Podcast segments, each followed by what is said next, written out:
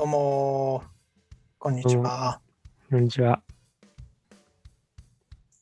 ミッチーです。のびです。というわけで、第93回、俺たちのラジオの放送のお時間です。お願いします。えー、前回、第92回では、暮らしのアナキズムを読んだ感想を語り合ったわけですが、えー前回のね、あのー最後にうん、みんなの暮らしのうん、日常に潜むアナキズムをうん。募、集したわけですけれども、しましたね。はい。あのー募集したんですけれどもね、あの、お便り、一通も来てないということで、えそういう時でもあるよね。ー、うん、まあ、これがデフォルトですから。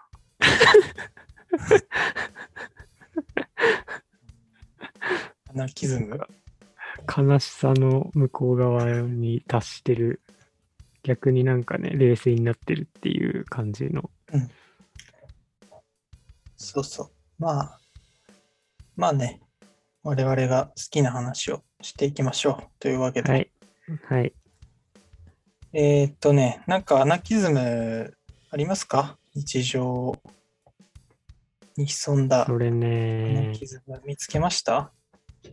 それね、考えたんだけど、全然ね、正直、あの、思い浮かばなくてね、思い浮かんでません、僕は。ああ、そうか。ミッチーは、ミッチーはありますか？ミッチーは。ちってすごいよな。えっミッチー。と、僕は、なんか前、あの、前回ね、あの植木鉢の件を例としてあげましたけど、うん。なんかその、俺がちょっと、これ、そうかなと思ったんだけど、うん。あもしかしたら違うとも言えるな、みたいなことがはい一はいは個あって、い。教えて。えっと、その、自転車が、自転車乗ってるんですけど、僕、自転今？じ 今、今乗ってるわけではなくて、今、そんな風の音とか聞こえないでしょ。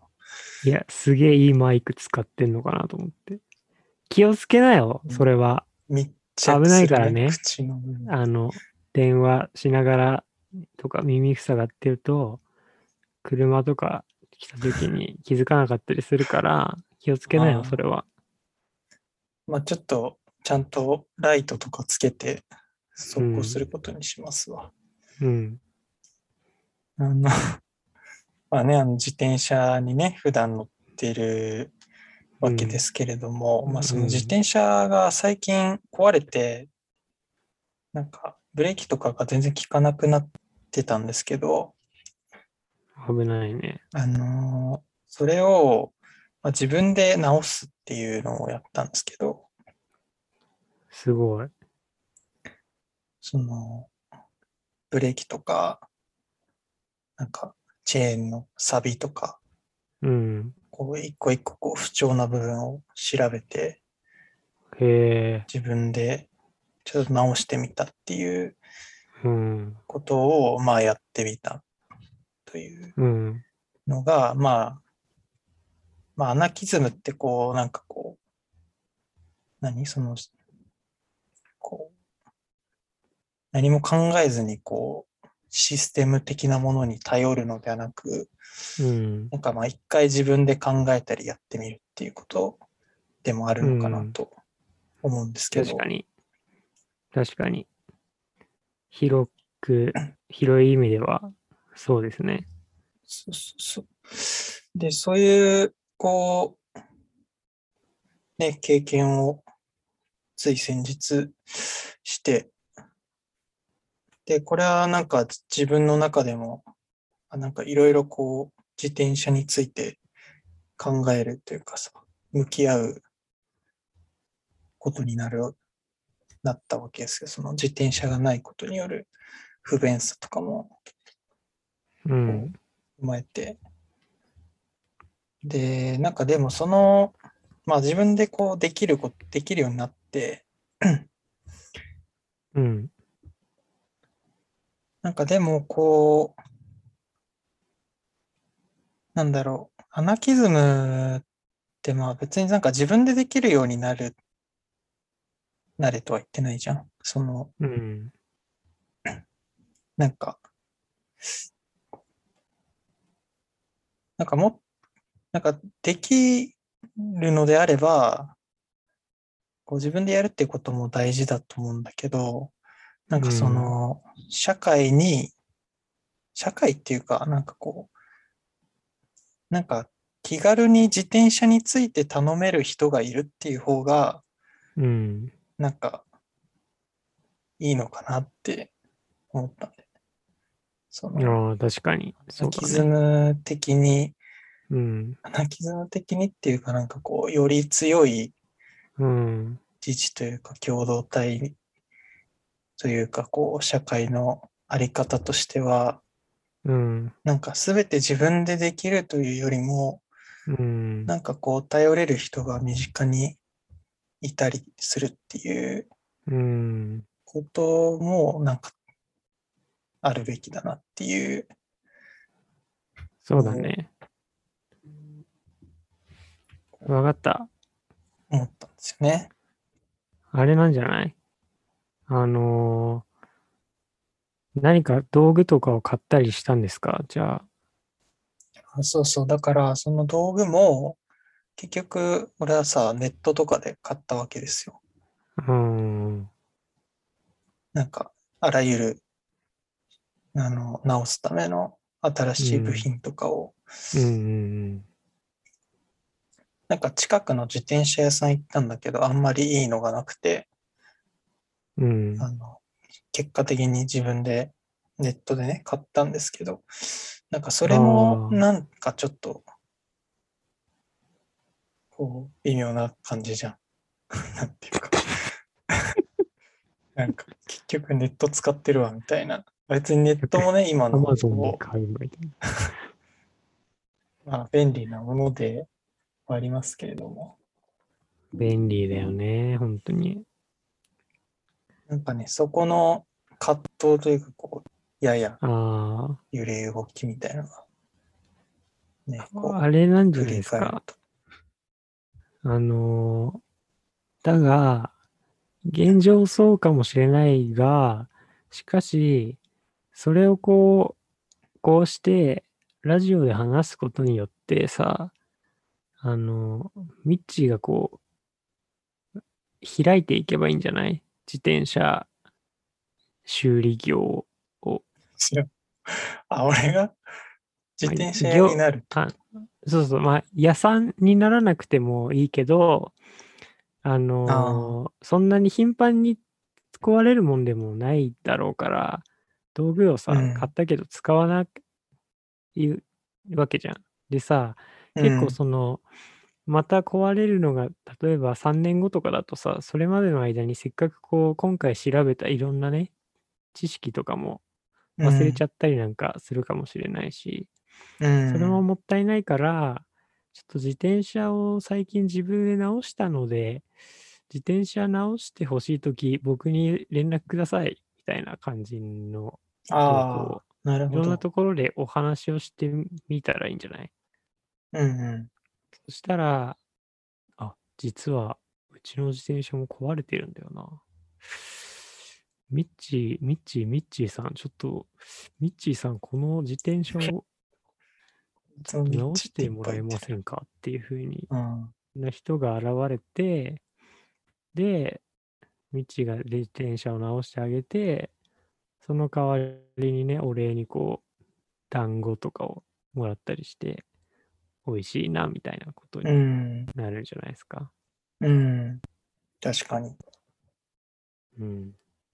で、まあ、団子を食べてたら、ちょっと、まあ、そういえば、あの、最近もらったお茶があるんですよ、なんてね、ミッチーが、あの、お茶を出してきちゃったりなんかして、で、そのおじさんとの世間話にこう花が咲いて、そうやってこうね、いろんな情報交換がそこで行われて、あ三丁目の渡辺さんちのおばあさんの自転車も壊れてるらしいですよ、みたいな。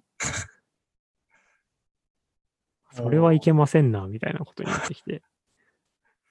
またミッチーが自転車を直しに行くみたいな。めちゃめちゃコミュニティできてるじ でもそれも、ミッチーがやっぱり今回ね、自転車を自分で直そうっていう、その。行動、そして道具を入手したっていう、そこのね、やっぱりうん。ですよ。によって、こう、できていくっていう感じ。まだこう、序章なんじゃないかなと。そう考えれば、準備は整ったっていう。確かに、そうだね。そういうふうに、技術を、技術と所有物を開いていくっていうことをそうそうそう。やっていかないと、本当のアナキズムには到達できないのか。うん。確かに。なるほど。そういう意味では、うん。うんあ、ごめん、ちょっとしゃべ、どうぞ。いや、なんか、ドアの表札のとこに自転車修理業っていうのも書いとこうかな。野号、うん。うん、表札の横に自転車修理します。無料で。それいいな。なんんかさ。エクアドルにいたときさ、うん。エクアドルの村でもさ、あの地方の村に滞在してた時もさ、なんかああいうとこの、まあその、なんかまあいわ一般的にはこう貧困層というか、うん。うん。まあ貧しいとされている人たちの、まあスラムとかそういう場所行くとさ、なんか、どん、なんかいろんな、なんか自分がちょっとできることが、その職業になっていくみたいな、こう、世界のそのなんか、ハードルの低さっていうか、うん。なんか、こう、例えば俺がお世話になってた現地のおばちゃんとかは、うん。なんかこう、なんか定期的にというか、ちょっとその、じおか基本的にその日暮らしで生きてるからさ、なんかうん。お金がちょっとそこをつきそうになったら、うん。あの自分で料理作ってうんあ。の道で売るみたいなことを始めたりすとか、おー、すごいね。たくましいね。そう。とかなんか、ダンスがちょっとそれってさ、保健所に申請出してる？大丈夫？そんな、そんなものがあるわけないでしょ。そんな保健所。保健所なんて、行政すらないみたいなとこだか大丈夫？それ。消防とかにも申請出し出してな、大丈夫？ら。急に日本の建築の人の目線。視野がもう、視野がもうギュッてなっちゃってる。すごい。ああ、いらないのね、そういうのは。そうそう、いらない。そういうのいらない。ああ、そっか。そう。いいね。うん。ない方がいいよ。そうねそんなの。うん。ね、なんかそういうね、こう、自分ができることをどんどん、まあ自分がお金を稼ぐためでもあるけど、うん。こう、それを他人にちゃんとこう還元していくみたいなうんうんのが自然と行われるっていううん。うん。社会でもあったなっていうね、うん。とはありますよね。確かに。なんかさ、今の話のさ、冒頭のところでさ、その、その街の中で自分が得意なことが仕事になるみたいな話うん。ちょっと一瞬あったじゃん。うなんかそれ、大学の頃さ、あの、美術部の先輩と普通に部室でおしゃべりしてた時に、うんある先輩がね、それを言ってたことがあって、うん。あの、実は、村一番、あ、ごめん、村で一番足が速いみたいなことだけでも、めっちゃ十分っていう話をその人がしてたんです。なんていうか、結構その上を、上を見るともちょっと話が違うんだけど、結構さ、今って、やっぱり情報がすぐ目に入ってきちゃうからさ、うん。それこそ、世界で一番売れてる人とか、世界で一番すごい人みたいなのがどんなかっていうのを知ることができちゃうし、そうだね。くら比べられてしまうみたいな。うん。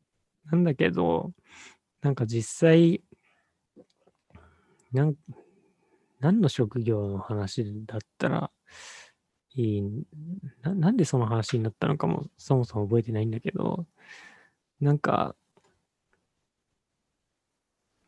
なんていうか、無理じゃん。世界一になるっていうことをああ、なんだろう、なるしちゃうとってこと。あー目標っていうより、なんていうか、あのー例えばさ、世界で一番、あの、腕のいい医者がいたとしてさ、明確に何らかうのん。ランキングによって。でもその人のに見てもらうの待ってる間に死んじゃうじゃん。みたいなことがあるっていうか、あなんていうの？その、その、世界で一番じゃないけど、街で一番すごい人がすぐ助けてくれる方がいいみたいな場面ってうん。実はすごいあって、そうだね。それこそなんか、まあお医者さんじゃなくて、ご飯屋さんでもいいと思うけど、うん。本当に、んなんか、ミシュラン何個星みたいなうん。人をが来るの待ってらんないよみたいな。お腹空いちゃうし、高いしとか、なんか、すなんだろう、そういうものもあるけど、それはそれなんだよねっていうこと。うん。確かやっぱり身近にいるみたいなこととか、さ、に。うん。ってすごい大事だよねっていう、いや、そうなんだよ。なんか東京の、東京のオムライスはもっとうまいのかもしれないけど、盛岡のここのオムライスも、盛岡だったらめっちゃうまいっていうのは、それだけですごいよな、みたいなこと。なんだろう。いろんなことを含めて。まあね。まあう、ん。オムライスがあるっていうことが、うん。もうそもそも大事っていうそうそうそう。ことでもあるっていうか。うん。なんでそういう話になったんだったかちょっと忘れちゃったな。なんかそういう話をね、言ってたんですよ、その先輩が。うん。なるほど。なんか、うん。いや、でもなんか確かに、そういうのありますよね。そうそなんかその下北沢でやってるさ、う。うん。園芸部っていう、うんうん。地域の人とか、あの、まあ、園芸とか緑が好きな人が、まあ、集まってるうん。コミュニティなんですけど、うんなん。か、あのーそこで、その、なんかこう、人のこう得意なことをそれぞれ持つ人のつながりの、つながりによってこうできてるコミュニティのなんか真髄みたいなのを垣間見た時があって、なんかっていうのは、なんか今あの新しく下北園芸部であの拠点を持つことになって、うんうん建物をね、あのうん。うん。今度できるんですけど、まあ、そこいであつ頃の、できるんですか？あ、えっと、もう今、2週間後ぐらいに竣工するんですけど、あ、そうなんだ。で、それの、まあでも僕たちあんまお金がないから、うん。その内装の費用とか、あの、あんまりうん。かけられないっていう、まあまあ前提にあって、うん。でなんかまあみんなでこう知恵出し合ったり、うん。なんかこう、技術と知恵とあの材料とか出し合って、なんとかうん。やろうみたいな話はしてたんですけど、うん。で、それでまあ、で、まああんまりそこまで、まあきそれは決めてたけど、あの、ある時あの、一人があの地元で解体現場があるから、その廃材を、あの、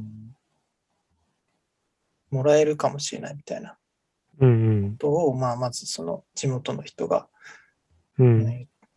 情報を教えてくれて、うん。あ、じゃあみんなで見に行こうっつって、うん。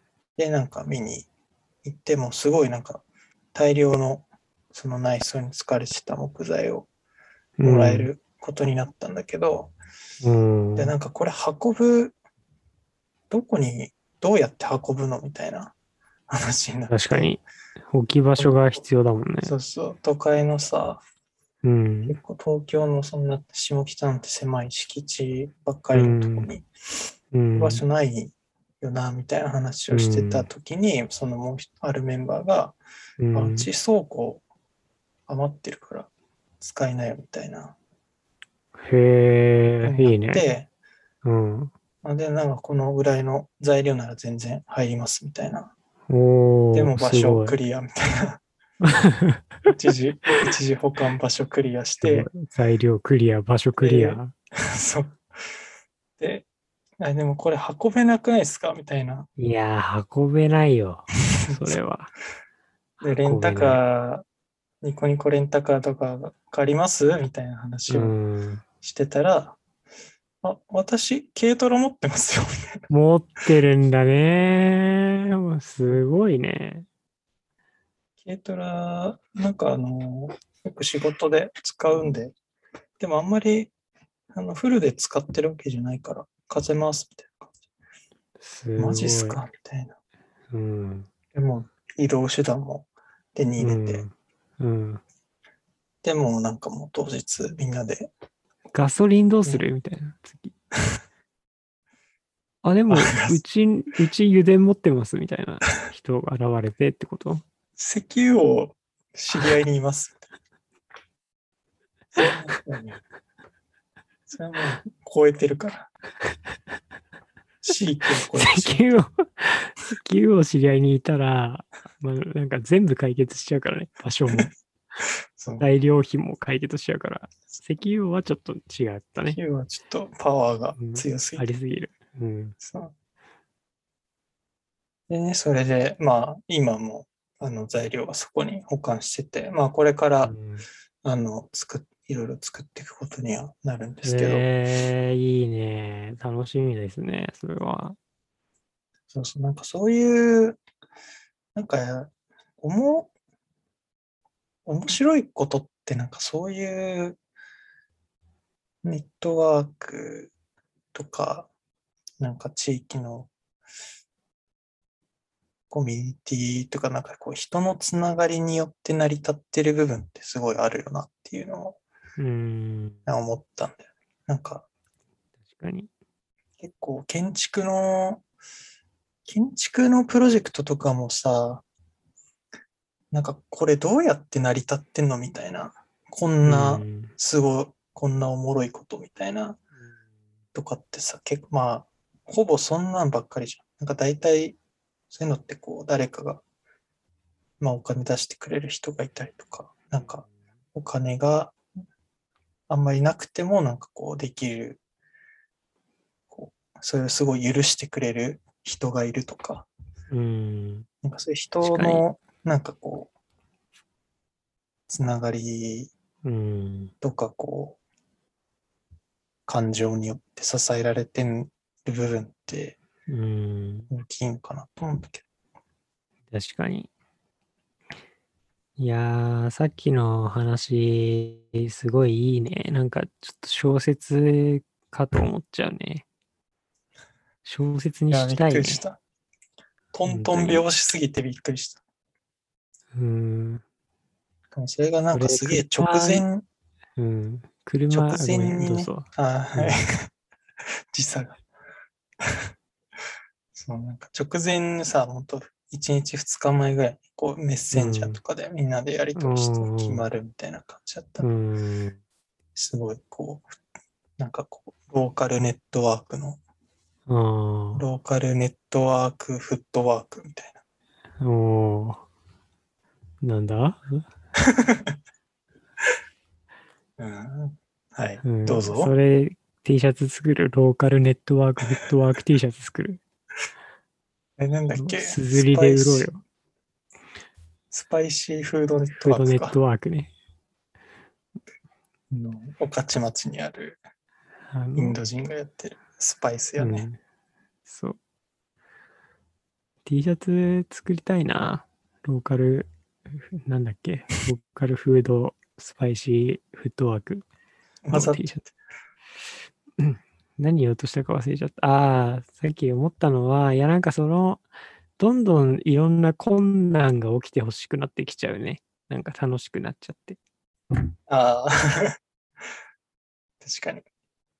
なんかさ、大変なことってさ、当事者は大変だけど、後から聞くとめっちゃ面白くない？うん。最近思ったんだけど、なんかプロジェクト X っていう番組あったじゃん。ああ、はいはい。あれの面白さってさ、あれもなんかめっちゃ困難じゃん、毎回。確かに。誰もやまだやったことのないうんみたいな。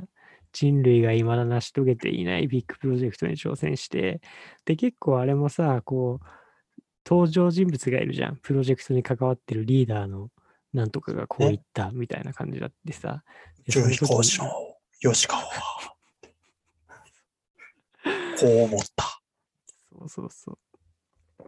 あれも結構さ、そのなんか、奇跡的な何何かのこう、働きをするメンバーとかが現れてさ、これならいけるみたいな感じになってさ、ああ、確かに。そういう話聞くのって面白いなと思思ったんだよね。エンジニアの川崎がひらめいた。めっちゃ上手じゃん、それ。これならいける。吉川は思った。っていうやつでしょ。それ。それ、それじゃない？さっきの話って。そうだね。確かうに。ん、プロジェクト X なんだよ。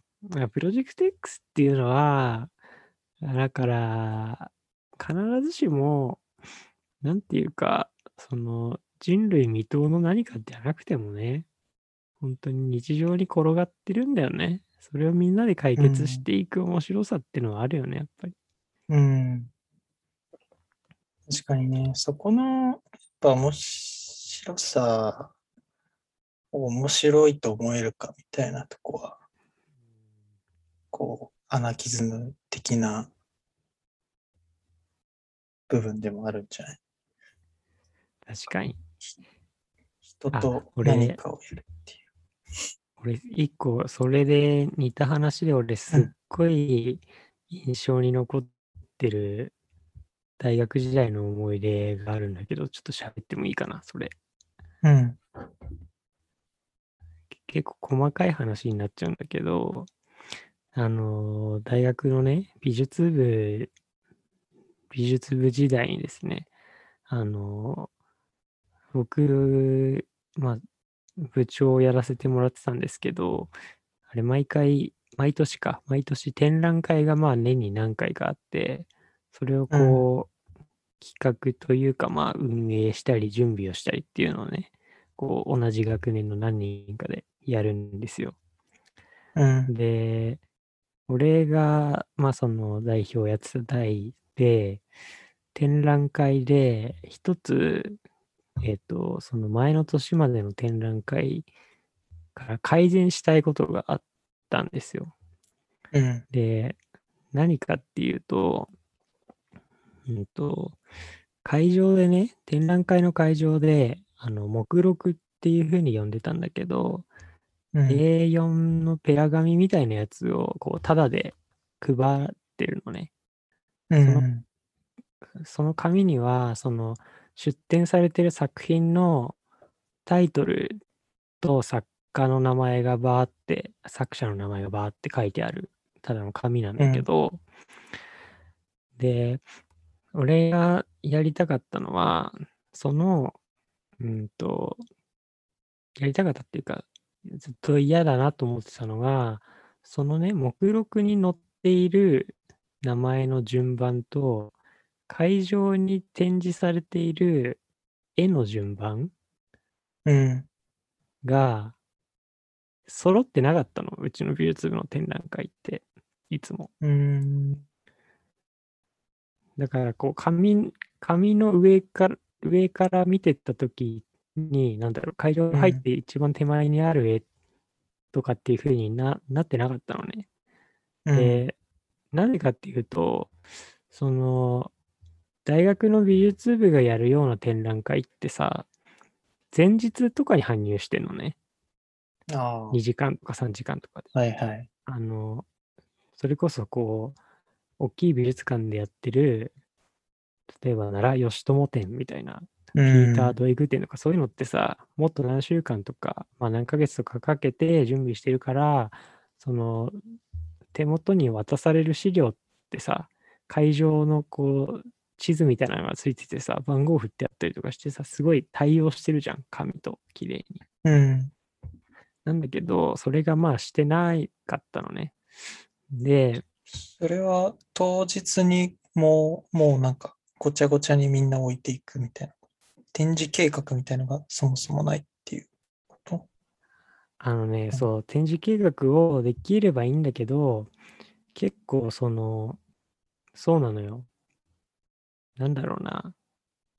大きさとか、どういう絵なのかっていうのは、あ事前に情報をこうシェア、シェアっていうか、登録するんだけど、あ。うん。実際横に並べてみたらなんか、いまいちだなみたいなことが絶対あるじゃん。なるほど。はいはい。これとこれが隣同士じゃない方がいいなみたいなこととか。で、あとはこの作品は、このこの壁には立てれる、つけれるけど、この壁にはつけれないみたいな。壁にもさ、フックでつけれるやつと壁に直接打たないといけないとか、なんかそういういろんな細かいことがあって、だからね、事前に全部を決めておくのはね、難しいんだよね。なるほど。だから、まあ毎回そこは、そうそうそう、諦めてたんだけど、それ一緒にできたらいいよねっていう話を、俺とその何人か、当時のその友達というか同じ学年の子たちと言ってた時に、ある一人のね、あの、奥田っていう男が ひらめいたんだよね。奥田はひらめいたって言ってみてくんない？奥田がひらめいた。この目録は、前日までに作っとくんじゃなくて、当日に搬入して、全部並べ終わった後に、その順番をすべてメモって、その日の晩に目録の順番を全部バーって並べ替えて、その次の日に来る人数分だけ印刷しておけばいいんじゃないって言ったんだよね。パワー俺プレイ。説明下手だったかもな。パワープレイ。なんか、な、何がね、な、何がネックだったかっていうと、その、何、何百枚だか印刷するんですよ、それ。結局、配るから。うん。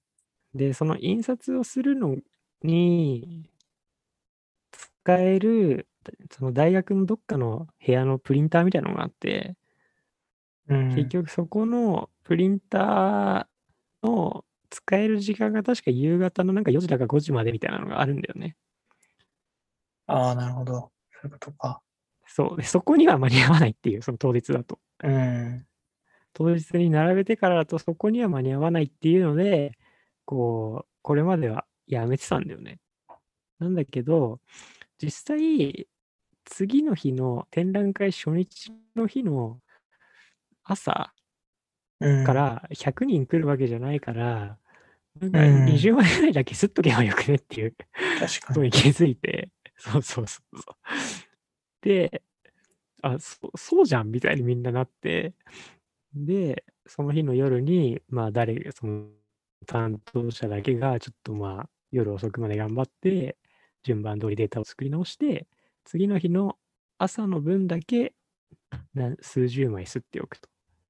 うん。で、その間に大学のプリンターを使って大量に吸って、その午後以降はその無料でね、吸ったやつを使うっていうことで、実は解決できるっていう、ね、ことだったんだけど、そんな単純なことにね、ずっと気づかなくて、みんな、いや、なんか、なんとかできたらいいのにな、みたいなこと言ってたんですよ。なるほど。そう。で、その時の、その、奥田くんのね、やっぱり、あの、これだみたいなね、笑顔はね、もう、一生忘れないですよ、俺は。本当に。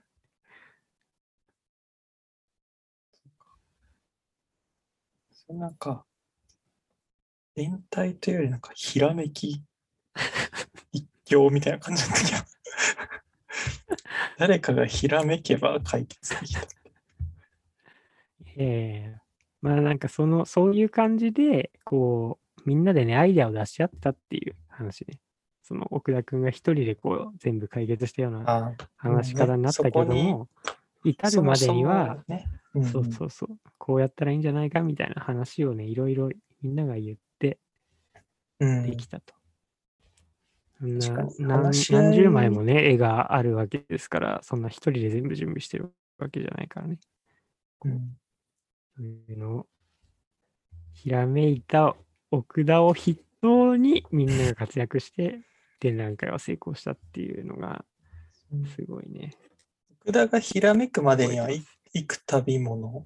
そうなんだよ。話し合いがあったわでしょ時間にも及ぶね、もう、暗中模索も模索、ゴリ夢中って感じのね、会議を、本当に何百回として、の10枚だけ吸っとくっていうね。20分ぐらい話せば導けそうな答えだったけど。いやー、元気かな、奥田くんは。福田に思いを馳せちゃう。確かに。でも話し合いをするっていうことがね、そもそも大事だからね。あるでしょ、ミ解ッチー決も、そういう瞬間。ああ、もうそんなことばっかりじゃない？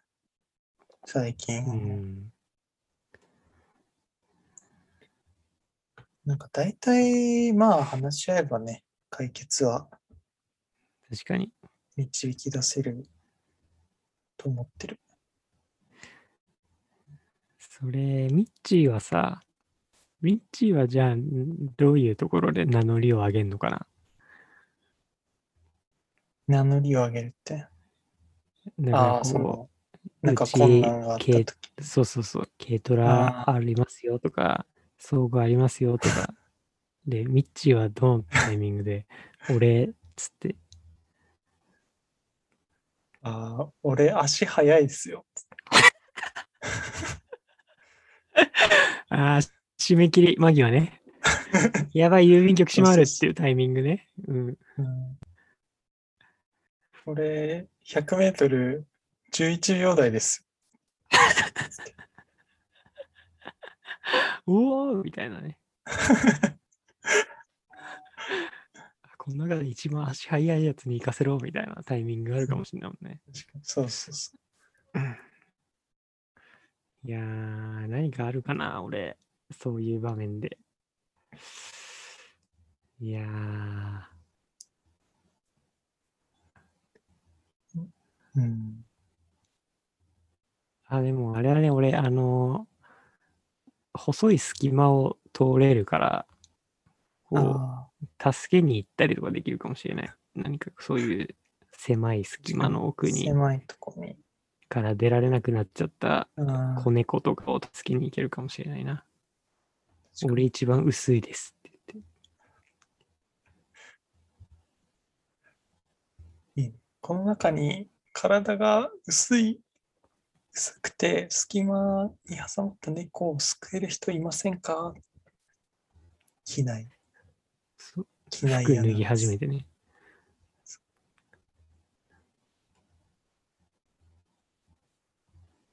この人だ。この人し機かいない内。、機内アナウンスで思い出したけど、なんかあの空想科学読本の人いるじゃん。あうん。の人が前ラ柳ジオに、田理香をみたいな人ね。あ、そうそうそう。前ラジオ出てて、なんか言ってたの、うん言ってたんだけど、うなんか、ん。その、この中にお医者さんいませんかって言って、うん、いる確率結構高いみたいな。あーそのなんか、そういう職業の割合とかを、その、飛行旅機乗っ客機の乗客数ってこと？そうそううんの割合で考えると、意外となんか、何パー、何パーだっけ？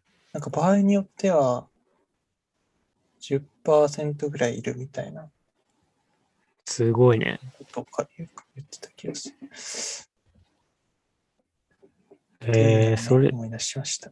それでさ、気になったけどさ、うん。世の中の職業のうちで一番こう多いのって何何に従事してる人が多いのかな？いやー、今だ、え職業って、どういうレベル？まあ、昔だったらね、農業とかですけど。そっか。今は区分が難しいし、まあ、なんていうの？なんていうんですか？で。もあれじゃない？自動車関連じゃない？違うか。まあ、お多いのかな？日本だった。あ、そうなの？うん、わかんないけど。なんか、自動車産業盛んじゃん。あーなんか、小学生ぐらいの時そう習わなかったっけ？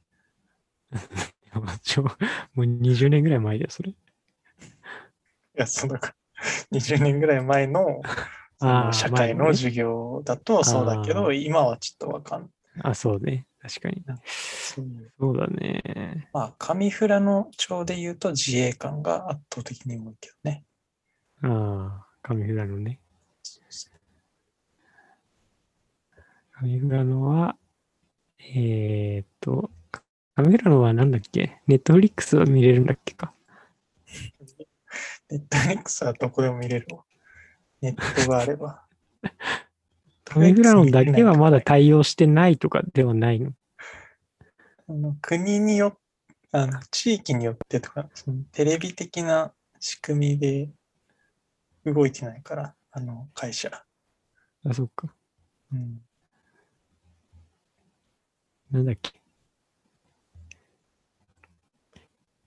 何のさ、職業の話だ？職業のね、従事。あ、あとさ、俺さっきさ、思ったこともう一個あって、あのーあれこれ、聞こえてる？うん。さっきちょっと気になったんだけどさ、あの、ミッチーさ、エクアドルのことさ、エクアドルって言ってない？エクアドル。エクアドルだよ。エエクアドルじゃなくて、エクアドルが正しい、正しいっていうか、一般的？ちょっと俺、自信なくなってきちゃった。エクアドル。エクアドル。エクアドル。エクアドル。エクアドル。エクアドル。エクアドあル。英語。エクアドル。エクアドル。エクアドル。もう大丈夫だわ。いや、この話、もう広がんねえわ、これ。まあ、プロジェクト X ちょっと見たいなっていうね。あの、中プロジェ島クト X とその時歴史が動いたって一緒？別だろ。別か。なんで一緒だと思ったんだよ。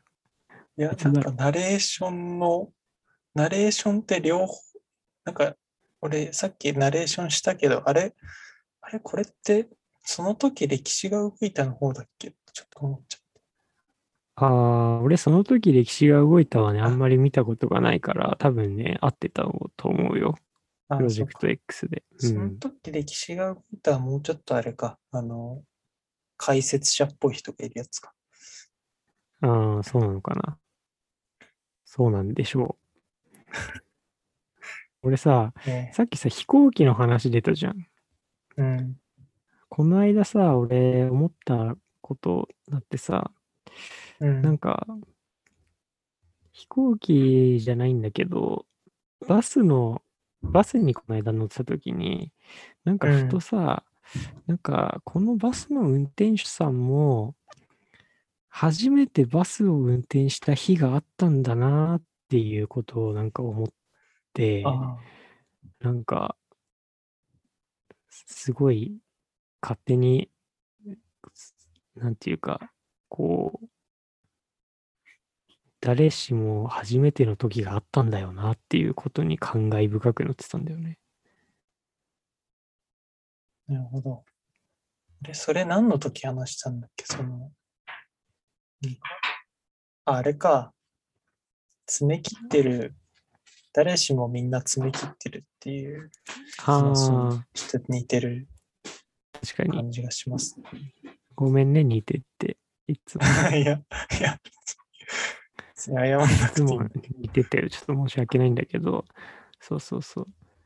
で、なんかそれ思ったのが、あの、今、その、仕事してる時に、最近こう、大工さんとかとコミュニケーションを取る機会がちょいちょいあるんだけど、なんかその時に結構やっぱり、あ、この人プロだなって思う瞬間があるっていうか、うん。それこそまあ普通に作ってるものがめっちゃ綺麗だったりとかっていうこともそうだし、あとこう、うん作り方をね、相談したりしたときに、これはこういうふうにやったら、あの、なんて、なんて言うんだろう、うまくいきますよみたいなこととか、こう、図面ではこうかもしれないけど、実際はこういう風な順番の方が作りやすいんでこうさせてほしいみたいな、そういうなんか、なんていうか、経験を積んだうん。からこそ、すぐパッと言える何か意見みたいなのをこう、バンバン返してくれる、まあ、そういう人とかがいて、あ、プロだなーって思うんだよね。で、俺うんもなんか早く、あ、ナオピープロだなーって思われたいなーって思いながら、バスに乗ってました。バスに乗ってた。そこでそう、そうそうそう。選手さんのことをそうなのよ。そう。うんって思ってたら、あ、このバスの運転手さんも運転めっちゃうまいけど、よくこんな狭い道ぶつからないで走るなと思うけど、この人も今の俺みたいになんか他のバスの運転手さんみんな運転うめえなって思ってた時があったのかなとかってね、思ってたっていう。ああ。すごい。いいね。ない？そういうこと、ミッチー。あるでしょ？あります。はい。あの、バスの、バスの運転手さんって、たまに本当に何て言ってるかわかんない人いるよね。いるね。本当に何言ってるかわかんないよね。もうあれ、あの人もさ、最初から何言ってるか分かんなかったのか、うん。だんだん何言ってるか分かんなくなってきたのか、うん、どっちなんだろうね。確かに。後者であってほしいけどね。最初の新人研修とかの時には、お前何言ってるか分かんねえぞって。怒られてたかもしれない。それでずっと治らないのか、もしくはその研修先の先輩がもうすでに何言ってるか分かんないおじさんで、あ、これでいいんだって思っちゃったのか、変な憧れ方しちゃったタイプの運転手でしょ。うわー、あの、なんかあのベテランの丸々先輩のあの止まった時とあの一旦信号で停車してもう一回動き始める時になんかバスが止まってからあの席をお立ちくださいっていうやつのゴニョゴニョしてるやつめっちゃイケてんだよなって。変なね、変な憧れを持ってしまった。変な憧れ。ありそう。うんいやー、ねえ最初から、最初はちゃんと喋っててほしいね。そうだね。慣れてきて。あるから、何言ってるか分かんないと。なんか、さ、バスの運転手もそうだしさ、あるよね。たまに、お店とかでもさ、接客やりすぎてさ、スピード めちゃくちゃ速くなっちゃってて、何言ってるか分かんないお姉さんとかいるよね。なんかさ、かうん、滑舌はさ、めちゃくちゃ良くてさ、そうそうそう。あの、すごいなんか、スマートな感じの喋うん、り方のはずなのに、なんて言ってるか分かんないっていう、そうそうそう。なんか、あれ、どうやってやってんのっていう、ねなんかある。正確に、そう、ギュッてなってるだけで、正確に発声はされてるっぽいんだけど、そうそうそう全く頭に入ってこない説明。あれってなんか、何なんだろうね、その言葉が、言葉の魔力。うん。言葉の魔力っていうかうね。でも、だから、うん、なんか言葉を自分のものにしすぎて、自分にしかわからない言葉になっちゃなっちゃうっていう。そうだね。言葉じゃないよね。それ、つまり。だって意味意味わかんないんだもん確かにね。聞き取れないし。あれは、ちょっとね、難しいね。普通になんかラジオ聞いててさ、あ最近ラジオめっちゃ聞いてるんですよ。そういえば。うん。あの何聞いてんの？最近はね、おぎやはぎのメガネビーキとか聞いてます。えとか、あと、ないないのね、オールナイトニッポンとかね、ー、うんあんま聞いたことなかったんだけど、聞いてみたりとか確かに。しててね。コロコロチキチキペッパーズのメムチキ聞いてる。へえ、それは、何？何チャンネルでやってるやつ？うん TBS ラジオの土曜の3時ぐらいからやってるんですけど、へえ、うん。毎回聞いてみよ AV, AV 女優がう。出るっうん。ていうエロいラジオ。え、ゲストにってこと？ゲストに。へえ、うん。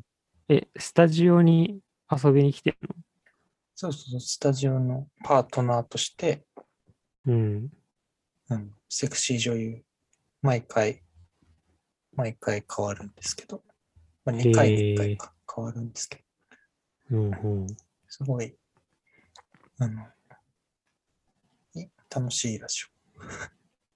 楽しい、へえ、楽しいラジオっていうか、面白い。楽しいね、ラジオって。うんラジオって楽楽しいしいんだよな、ね。ラジオって本当に。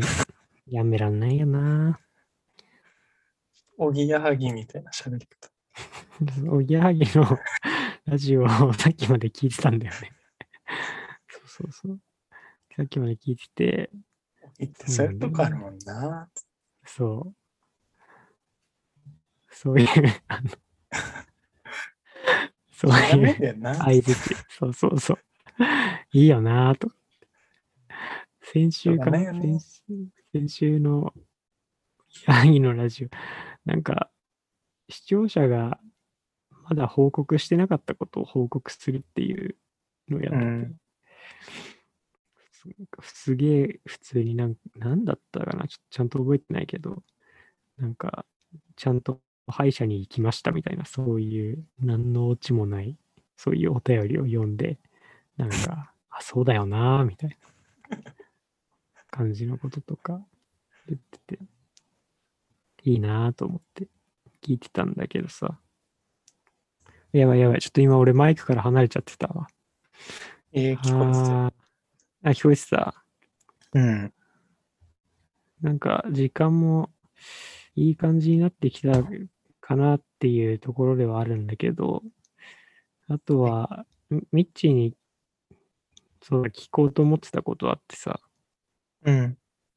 ミッチーなんかポケモンが欲しいって急に LINE してきたじゃん。ポケモン欲しいね。なんか、ミッチーがさ、ゲーム欲しいって言ってるのってさ、あんま聞いたことない気がしてさ、どういう風の吹き回しだろうと思って。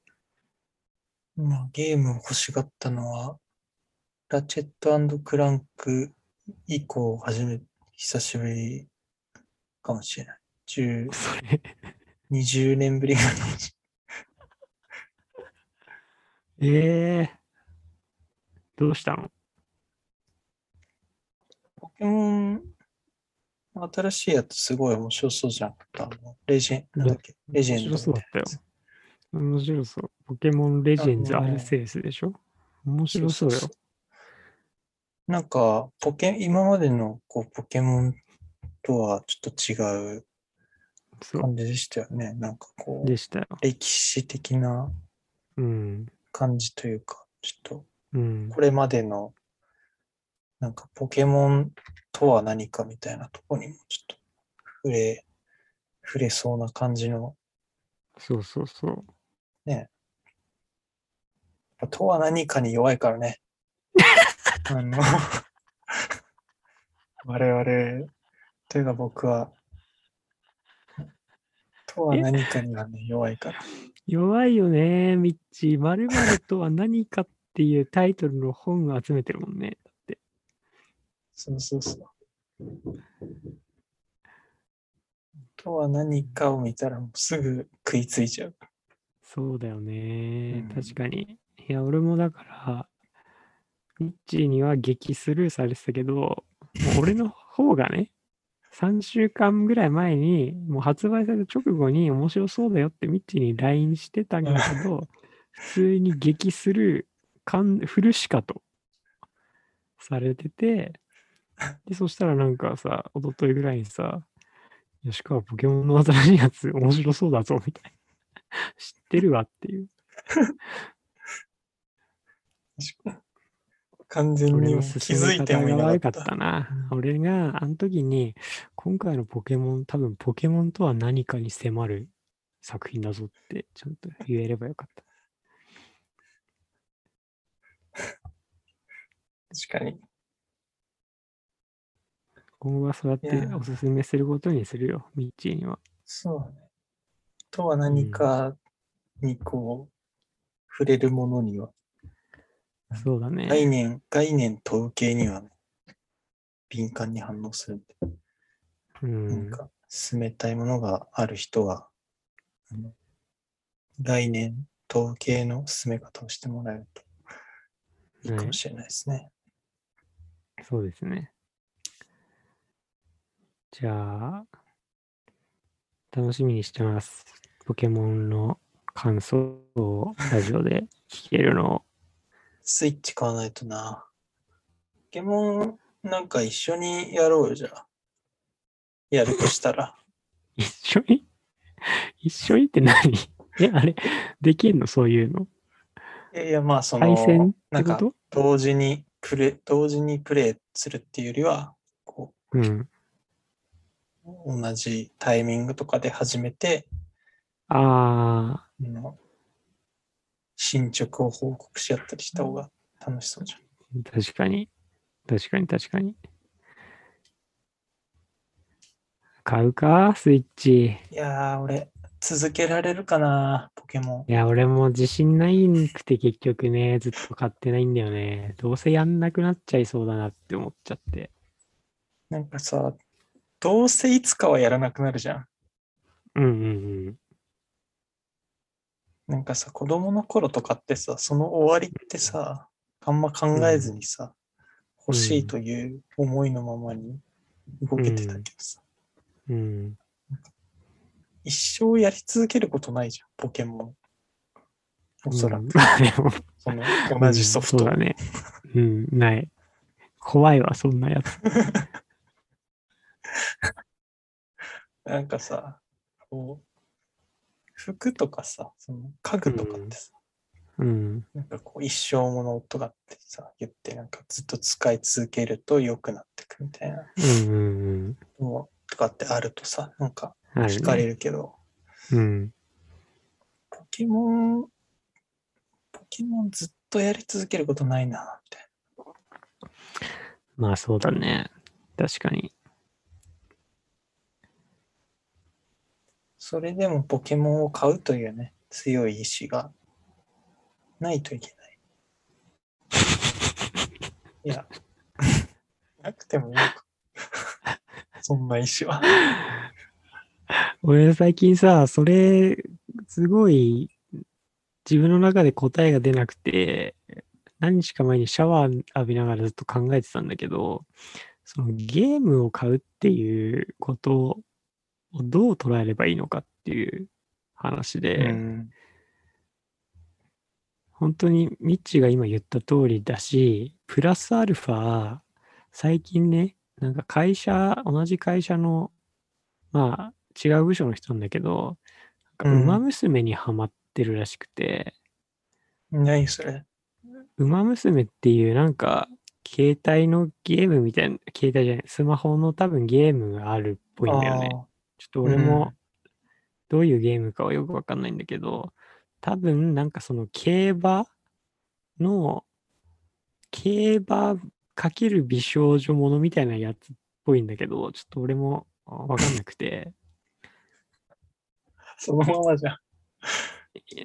そのままの名前。そうそうそうそうそう。で、まあそれがすごい面白いらしいんだよ。えー、で、そのまあ、知り合いの人は、本当に何万とかそういうレベルで、月にだって、月に何万とかいうレベルで、お金を、なんかかけちゃってるらしいのね。へえ。馬娘に。そうなのよ。で、なんか、それを聞いたときに俺はね、それを、なんか、やりすぎなんじゃないかっていうふうに、まあ、ある種こう、批判したい気持ちというか、自分はちょっと理解できないなっていう気持ちがしたんだけど、でもなんか、人によってさ、何に価値があると感じるかは、まあ、別なわけじゃん、うん言ってしまえば。うん。それこそさ、俺とかミッチーがさ、こう、こぞってさ、この本面白いよとか言ってさ、なんか買ってさ、うん。でなんか読んでめっちゃ面白かったですみたいなこと言っちゃったりとかしてさ。ね？で、こう、ネットとかでさ、まあこのラジオとかでさ、進めるみたいなことに、かけてるお金とか時間っていうのも、えそんなんしてどうなんのみたいな、こういうふうに思う人もいると思うんだよね。別に。うん。それが面白いって思ってくれる人もいるし、別にまあそれ興味ないっていう人もいると思うし、そうね。なんか、だからなんかそういう人たちにとってはさ、そんな本月に何冊も買うんだったらゲーム買いたいわってなるのかもしれないしさ。なんか別にどっちが正しいとかでもないじゃん。うん。なんかそう考えると、なんか、その、何万とか課金しちゃうのってちょっと依存症なんじゃないの？大丈夫なのかなって思ってた自分もいたんだけど、なんか逆にそこまでこう、つぎ込めるぐらい好きっていう、なんかパッションが芽生えてることって結構すごいし、うん。逆にそう思わせる、その、まあ、確かに。娯楽側の魅力ももしかしたらすごいのかなとかっていうのもね、ちょっと思ったりとかしてて。だから、ね、なんだろう、とかをね、思ったりとかしてました。なるほど。確かに。ちょっとわかんないです。まだね、でもちょっと自分の中ではね、まだやや違和感あるなーって感じではあるんだけど、正直。その課金みたいなことに関しては。でもちょっとうまくまだ喋れないから、ちょっまあと宿題にさせてくだいさい。ろいろそういうことについて考えてる人はすでにいそうーん。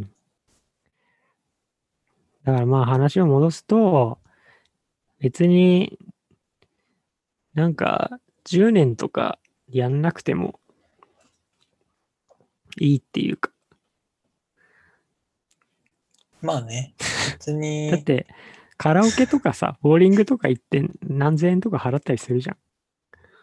別にあれも残らないし、なんかその瞬間の楽しさとか経験とかさ、別になんか何の役に立たなくても、面白そうなものにお金を使うっていうのは別にいいんじゃないかなっていうふうにも思ったりとかね。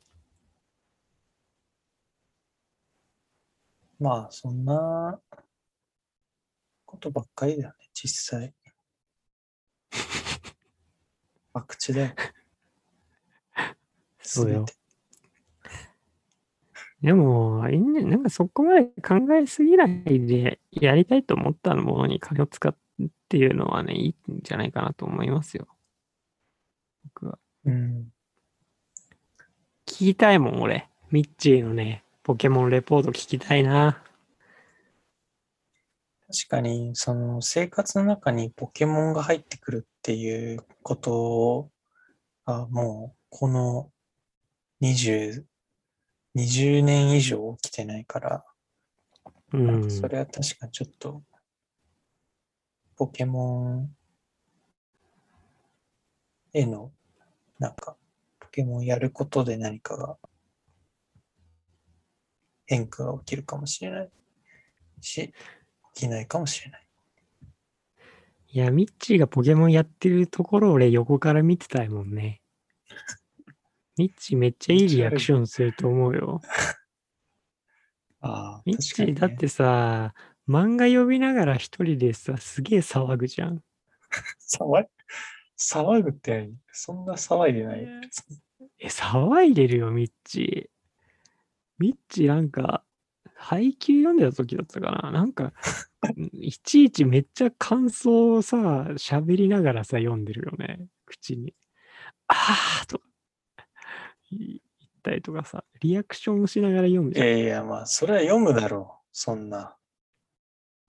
感情が動いてるんだから。黙って読むわ。感情は動いてるよ。感情はすごい動いてるけど、ひなたすげえ。目の前でバレーの試合行われてる時と同じぐらいのリアクション取るじゃん、ミッチー。でも、ポケモンなんか見ちゃったら本当にさ、すごいんじゃない？もう大騒ぎするんじゃない？きっと。いや、でもそうかもしんない。それはそね、あのり。姿はちょっと見たいね。実況者になってほしいな。ゲーム実況者。もうだって YouTube とか見てても言ってるもんな。YouTube とか、そういううん。動画とか見ながら、なんか、リアクション、笑う以外のなんか、リアクショうんン一人で撮ったりしてる。おお、確かに俺も面白い。最近、テニスの動画とか見てて、口、口に出しちゃうときああったわ。いやー、めっちゃうまいなって言ってた俺。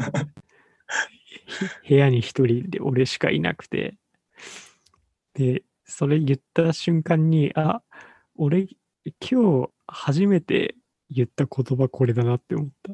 この間の土曜だ人とかに。喋ってない。休みの日にさ、ずっと家一人でいてさ、うん。全く出かけずに。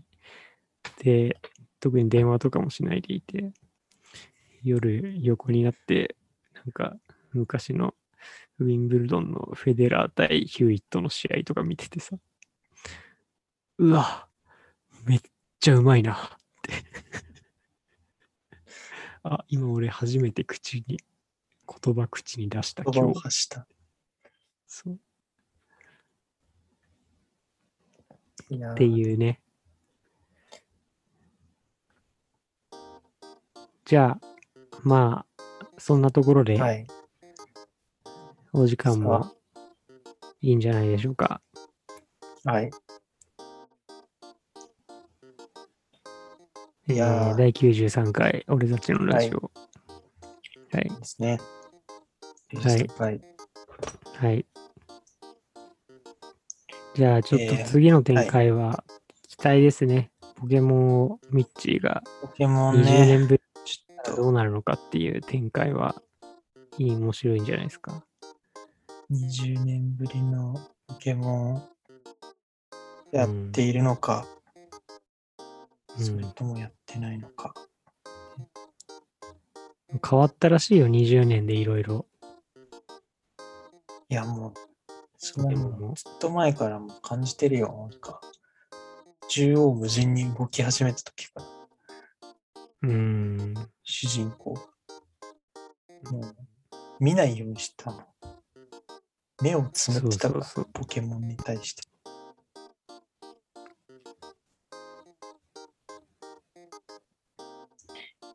そうですね。ちょっとじゃあ、検討します。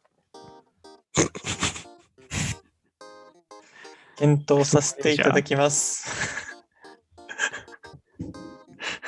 え、じゃあ次、えっと、川崎さん、あの、ポケモンレジェンズアルセウスの報告お願いします。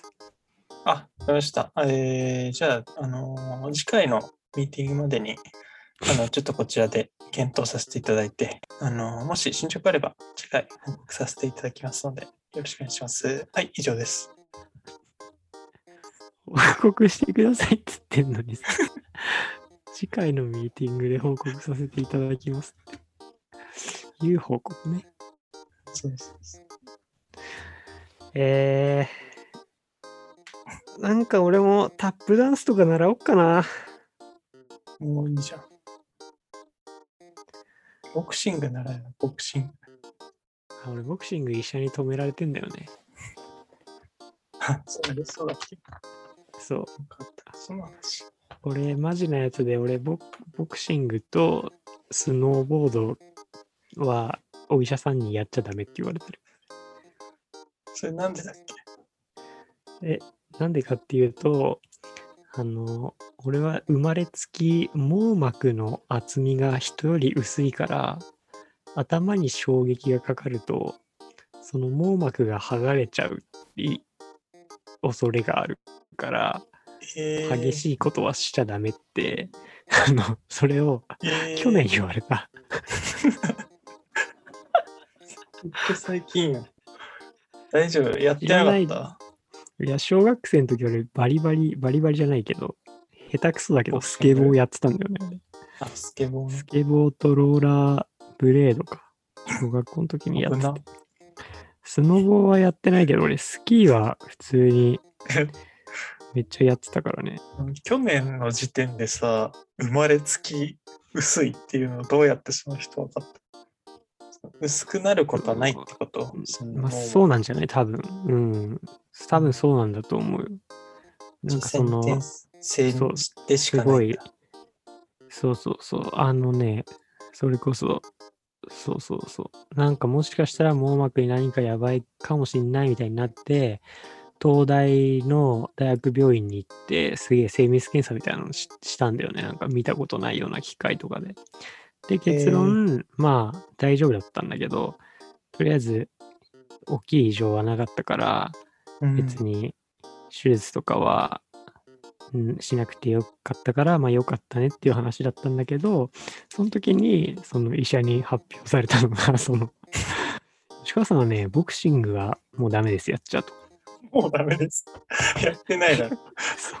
もうダメですとかじゃない吉川さん、ボクシングとあとスノーボードはもうやらないでくださいって言われて、やらないでください。やったことない。やったことない。そう、そうなんだよね。でもなんか、別にさ、どっちもやったことないし、やろうとも思ってなかったけどさ、なんか可能性がこう、潰されたっていうか、否定されるっていうのはなんかちょっと悲しいっていうか、寂しい感じではあったよね。ああ、ダメなんだ、みたいな。それをなんかこう、やっちゃうことへの、なんか、ないんですね。やっちゃったときちょっと気持ちよさがすごい人よりありそうだ。近い。あ俺ボクシングやってるって。医者に止められてんのにボクシングやってる。気持ちよさが確かにね気ありそう。持ちいいね。うん。背徳感って。確かに。癖になっちゃうかもな。もしボクシングジムで細い男を見かけたら、その時は医者には黙っといてください、皆さん。細い男、いっぱいそうだけ はい。いいんじゃないですか。もう、はいもう時間的には大丈夫だけど、ミッチーもしかしたらまだ喋りたいことがあるの？ど。そそんな振らなくていいよ。もああ、そう。うあの大丈夫です。大丈夫？もう満足した、今週のもう、今週はもうね、ない。何にももうない。何にもない。話し切りました。た。もう出し切った。はい。ああ空っぽ。全メモ、もうね、もうカラカラです。ああ、よかったです。それは。はい。